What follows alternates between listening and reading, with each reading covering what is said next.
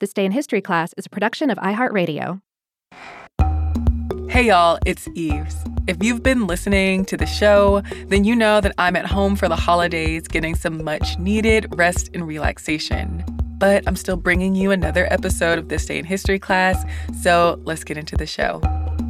Today is January 3rd, 2020.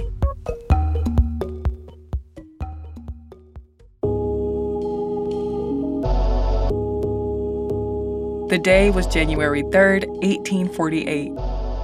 Black American merchant Joseph Jenkins Roberts was sworn into office as the first president of Liberia. Roberts was born a free black man in Norfolk, Virginia in 1809. His father was likely a white planter, and his mother was Amelia Roberts, a woman of mixed race. Roberts grew up reading books that were in the private library of William Colson, a black barber whom he apprenticed under. Less than a decade after Roberts was born, the American Colonization Society, or ACS, was established. Black and non Black Americans supported the immigration of Black Americans to Africa for various reasons. Some people believed they would live safer and happier lives there, free from racial discrimination. Others just wanted Black people out of the country or wanted Black Americans to Christianize Africa. The mission of the American Colonization Society was to send free Black Americans to Africa. Considering the different reasons people supported colonization and the fact that it often made Black folks' lives worse, many people opposed colonization and the ACS. By the 1830s, many abolitionists and Black leaders were denouncing colonization and the ACS for supporting the institution of slavery. But some Black people still supported colonization and the ACS was still sending ships full of black immigrants to Africa throughout the early 1800s.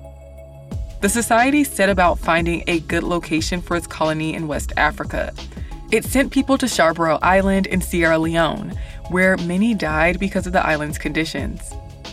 The ACS then moved its efforts north to Cape Mesurado, Local tribal leaders resisted colonization, but the survivors from Sherbro Island and other people from the U.S. began arriving at Cape Mesurado. In 1824, the colony was dubbed Liberia, with its capital at Monrovia after U.S. President James Monroe. Despite Liberia's early struggles with tribal leaders and with governing authorities, slave states encouraged the formation of more colonization societies. These societies founded their own colonies in Liberia for formerly enslaved and free black people. In 1829, Roberts left Virginia for Africa aboard the Harriet with his mother, wife, child, and four siblings.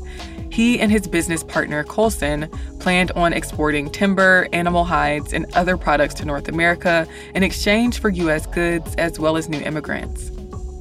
His wife and child died not long after they reached Africa. But Roberts did become a successful merchant. He got land to raise cash crops, paid for his brother to go to medical school in the US, and married another woman. Soon, he was recognized as a member of the upper crust.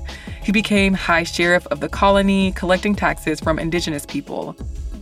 By 1839, he was appointed vice governor, and in 1841, he became the first black American governor of Liberia. Commerce in Liberia was becoming increasingly lucrative, but Liberia had a hard time protecting its interests as foreign traders encroached on its territory. Roberts and other colonial leaders sought the recognition of Liberian sovereignty.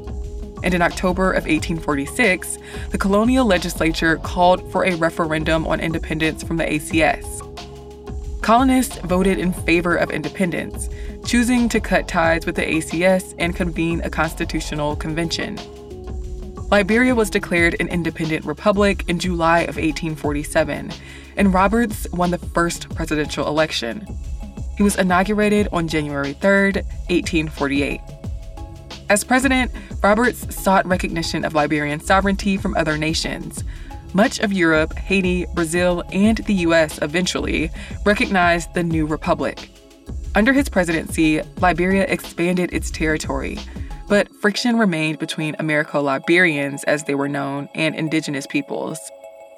Roberts was reelected three times and served eight years in office. He returned to the office in 1872, serving four more years as president. Roberts died in 1876, leaving much of his estate to the Liberian education system. I'm Eves Jeffcoat, and hopefully you know a little more about history today than you did yesterday. And if you have any notes that you want to send us, you can do so at thisday at iheartmedia.com if you want to email us. And if you'd rather leave us a message on social media, you can do that on Twitter, Facebook, or Instagram at TDIHC Podcast. Thanks again for listening, and we'll see you tomorrow.